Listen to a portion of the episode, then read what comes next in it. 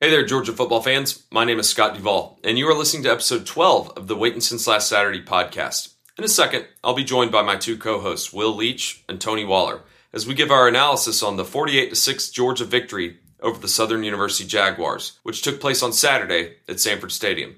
But first, most everyone is certainly aware of Southern University's Devin Gales, who sustained a spinal injury during the game. Will has an update on Devin's status in the podcast, but I wanted to give out a couple of bits of information for our listeners in case you want to reach out to Devin. First, cards and well wishes can be sent to Southern University Athletics, care of Devin Gales, P.O. Box 9942, Baton Rouge, Louisiana 70813. Secondly, UGA student Chelsea McBride has set up a GoFundMe page where you can help support Devin and his family. All you need to do is go to the site at gofundme.com and in the search box type in Devin Gales. Coach Mark Richt was quoted saying, We're trying to cover him up with as much love as we can and let him know that we care and let him know that we're here to help. I think it's safe to say that Coach Richt speaks for all of us in the Bulldog Nation. Get well, Devin. And with that, here's Will. All right, everyone. I have to confess from the get go that I watched only the first half of this week's game. I was in Champaign, Illinois, watching a dominant, all encompassing, completely convincing Illinois 27 25 victory over the Middle Tennessee State Blue Raiders in Champaign, Illinois. So I watched the first half, and I have to say, the first half, I didn't think this was one of Georgia's best games. It appears the second half went a little smoother. Think that's right. I don't know what our deal was in the first half. I mean, the game was never in doubt. I mean, it was we played fairly well. We we got handled on the offensive line in a way I didn't think we would, um, and that showed up in the rushing game stats. Fortunately, Grayson Lambert was his ho hum efficient self, nine of ten, and that that's what carried us in the first half.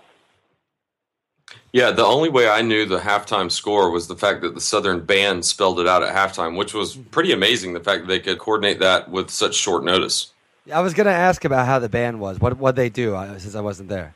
It was actually it was really cool. They did. Uh, they came out and did a short like march in number, and then they spelled out the score, and then they actually dropped. Uh, they all dropped their instruments and did the whip and nae nae um, while while essentially chanting, I guess, and had the drum line doing the whip, uh, doing the, the drum beat for the song, and then they did a couple other things. There was a little dance number, and it was it was it was really cool. Yeah, I thought it was really well done, especially considering apparently this was like a one-time show they put together this week for the game. That is amazing to me. The the, the fact that they could do the score is pretty wild. That's uh, that, I think you have to know each other pretty well to be able to pull that together so quickly. When you look at the game itself, any takeaways? Lambert appeared to look good. Particularly, I read a Seth Emerson story this morning about how he and, and Malcolm Mitchell are starting to develop a little bit of chemistry. Was there anything take away from that? Well, we went long one time. It was called back for lining up. I think uh, maybe Kublanow. It couldn't have been Kublanow. It was Kolton Houston lined up four or five inches in the backfield, so they threw a flag on us. But it was a it was a straight up bomb. I mean, it was there was legitimate 55 yards in the air, over the shoulder, NFL style throw, and it was gorgeous, Just expertly done. No doubt whatsoever what the play was from the second the ball was hiked. It was beautiful. And the good thing to see was that that throw went to Malcolm Mitchell. And, you know, I, I, root for the guy just for everything he's been through. And then, what, three plays later, he gets his touchdown regardless. And it was a great catch on the next touchdown he caught.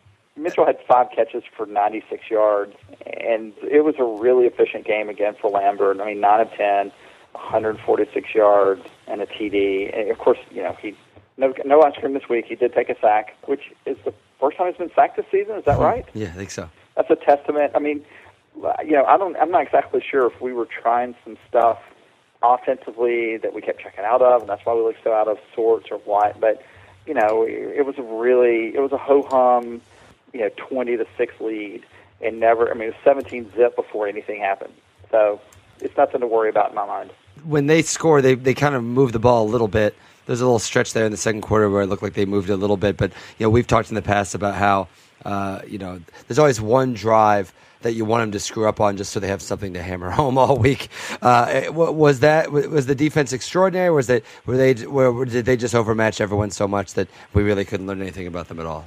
From where I was sitting, it was exactly the same thing. I I don't know whether we switched into a, a little different defensive look that left the seam open. Uh, it was exactly the same thing we saw against UL Monroe and Vanderbilt. It was a short pass basically over the middle where you'd use play action to get Ganus or Floyd to bite, and the other one or the safety was supposed to step up and cover either the slot or the the tight end, and just didn't do it. It was you know, it really was a bam, bam, bam, right down the field kind of drive. Maybe I don't know. It was really one of those things where I'm just trying to look through here and look at the the drives. I don't know. It, it looked like one of those things where we talked about it. We always seem to have that one drive where where we we seem to just give up a play. We, I mean, it's a, a threat of plays we shouldn't, and it looked the same.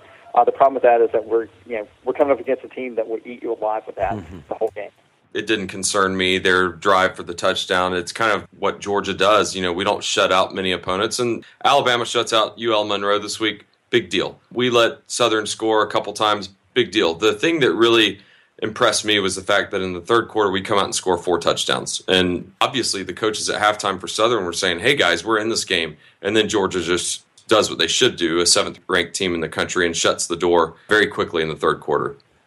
Yeah, it felt to me the only other real takeaway from the game uh, was the very scary moment involving Southern's wide receiver Devin Gales. I think it's Devin. I didn't hear his name pronounced. Maybe De- uh, Devin or Devon.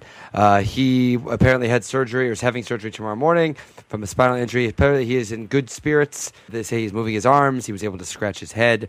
Uh, obviously, an incredibly scary moment when that happened. Uh, my wife informed me that my son, who was watching this game, was texting the Southern player to see if, if he was okay, which really kind of broke my heart a little bit. You know, whenever there's one of those moments, I've been to a game before where there's a moment like that happening, and it is. I always find the silence that kind of takes over a stadium like that.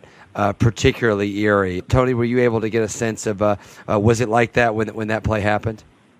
Well, it was it was actually a fairly normal play. It was on the other end from where I sit, and you know I saw him go down, and it looked like, and, and turned out to be true. It looked like he had a, a collision. Was going to block Mark Morgan actually, mm-hmm. and he, based on the replay, I saw he just put his head, crowned the head yeah. down, and it it called something. I mean, it was very clear he was hurt yeah. badly from the second he went down. And the Georgia sideline knew it too because their trainers got out there about the same time Southern trainers did uh, it was very clear from the way Georgia's trainers and Georgia's training staff was uh, acting uh, that that it, they knew it was a serious injury. I mean, it was very clear from the urgency they were showing. You know, uh, our thoughts and prayers go out to his family and everything, but also like the way you read some quotes about you know Georgia's basically treating this as their injury to their own because it's a long way from here to Baton Rouge, Louisiana, and the fact that he's going to be he's probably looking at a fairly significant stay in Athens as, as it is, and the fact that,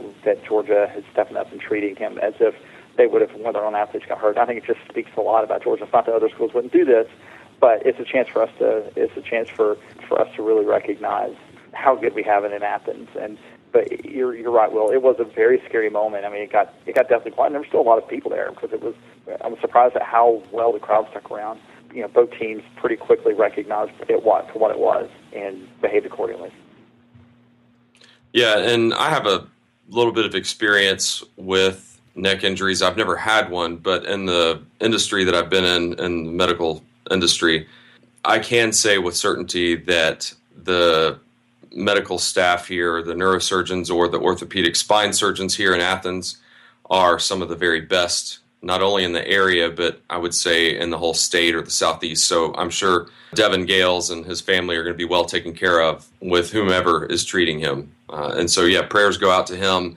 And prayers also go out to Coach Odums. I've sent him an email. I don't know. I just I was kind of drawn to to doing that. Just a, a couple of quick lines to him. You know, I don't really expect a response, but I do think that that's just something that would be nice for the Georgia people around here to to let the Southern community know that we're behind them in this. All right, so the Southern game, obviously, really not too much that you can say uh, other than this about a 48-6 game. Uh, which is probably good because a lot of other stuff happened uh, in the SEC, to say the least, this week. Here's my question to the group that may lead us into a discussion of what happened this weekend in the SEC, specifically the SEC East. Is Florida the top challenger to Georgia in the SEC East?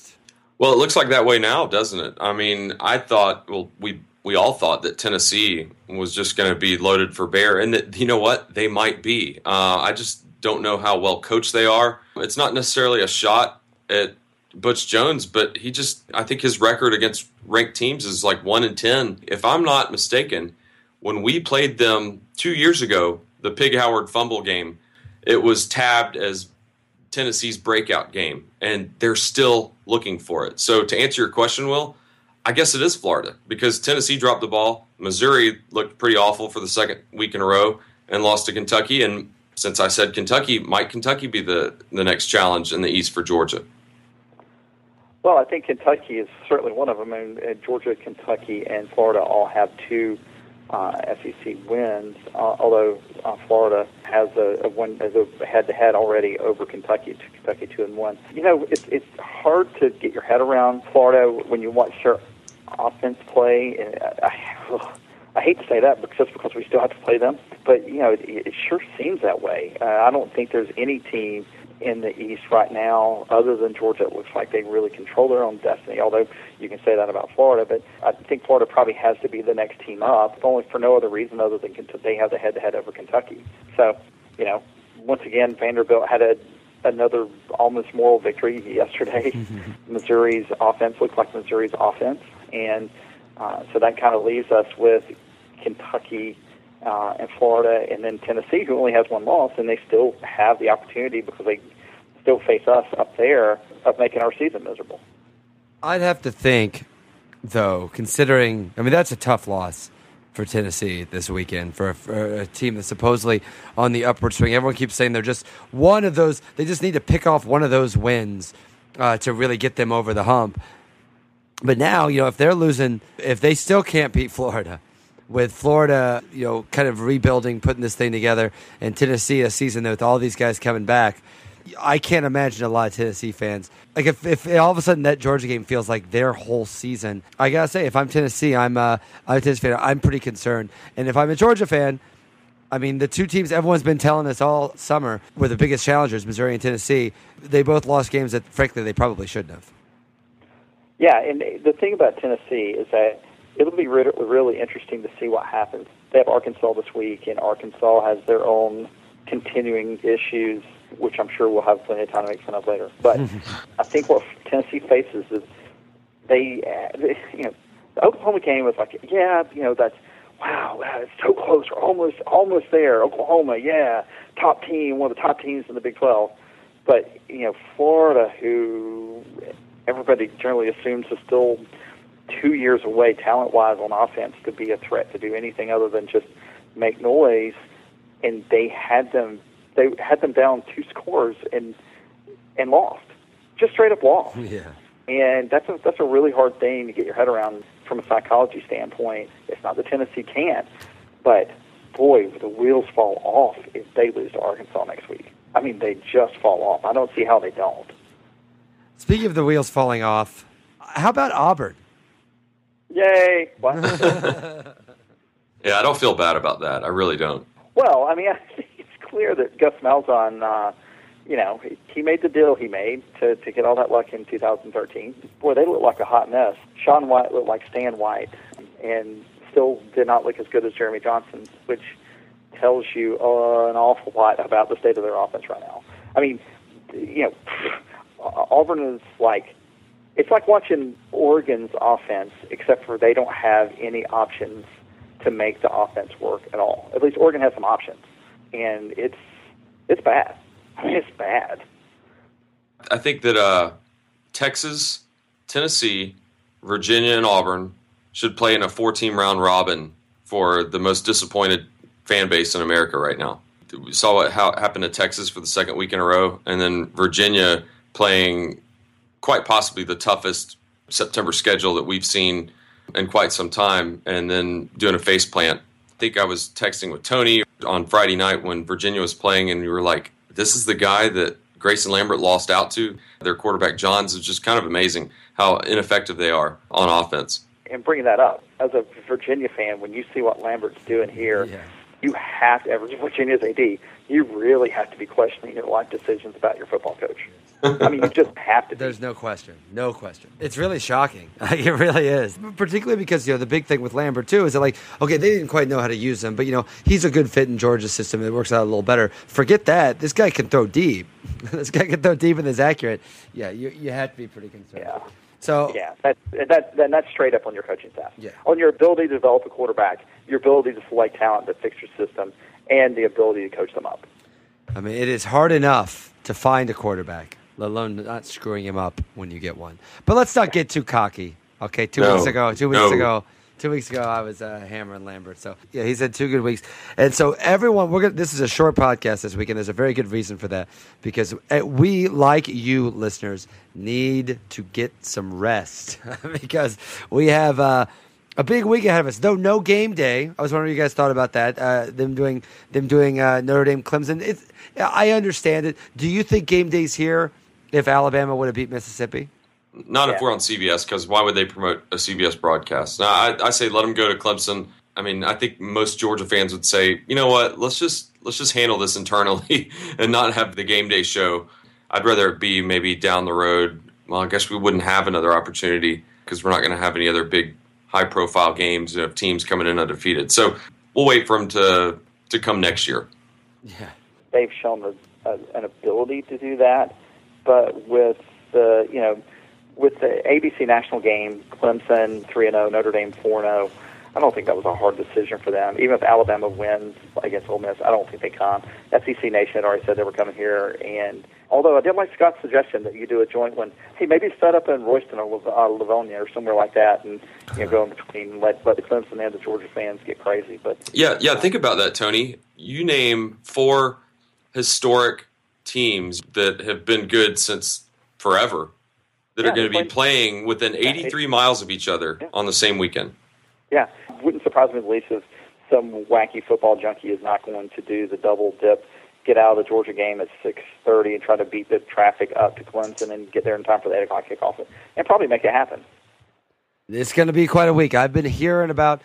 So last time was what 2008. Let's not get into the game. Too, uh, we're not, obviously not going to preview the game, but everybody get some rest because it's been a long time coming, and we've got quite a long show to do uh, to preview it. So uh, unless there's anything else you guys want to add from the Southern game, anything uh, la- last toss outs, or do, is it time to finally start to concentrate on Alabama?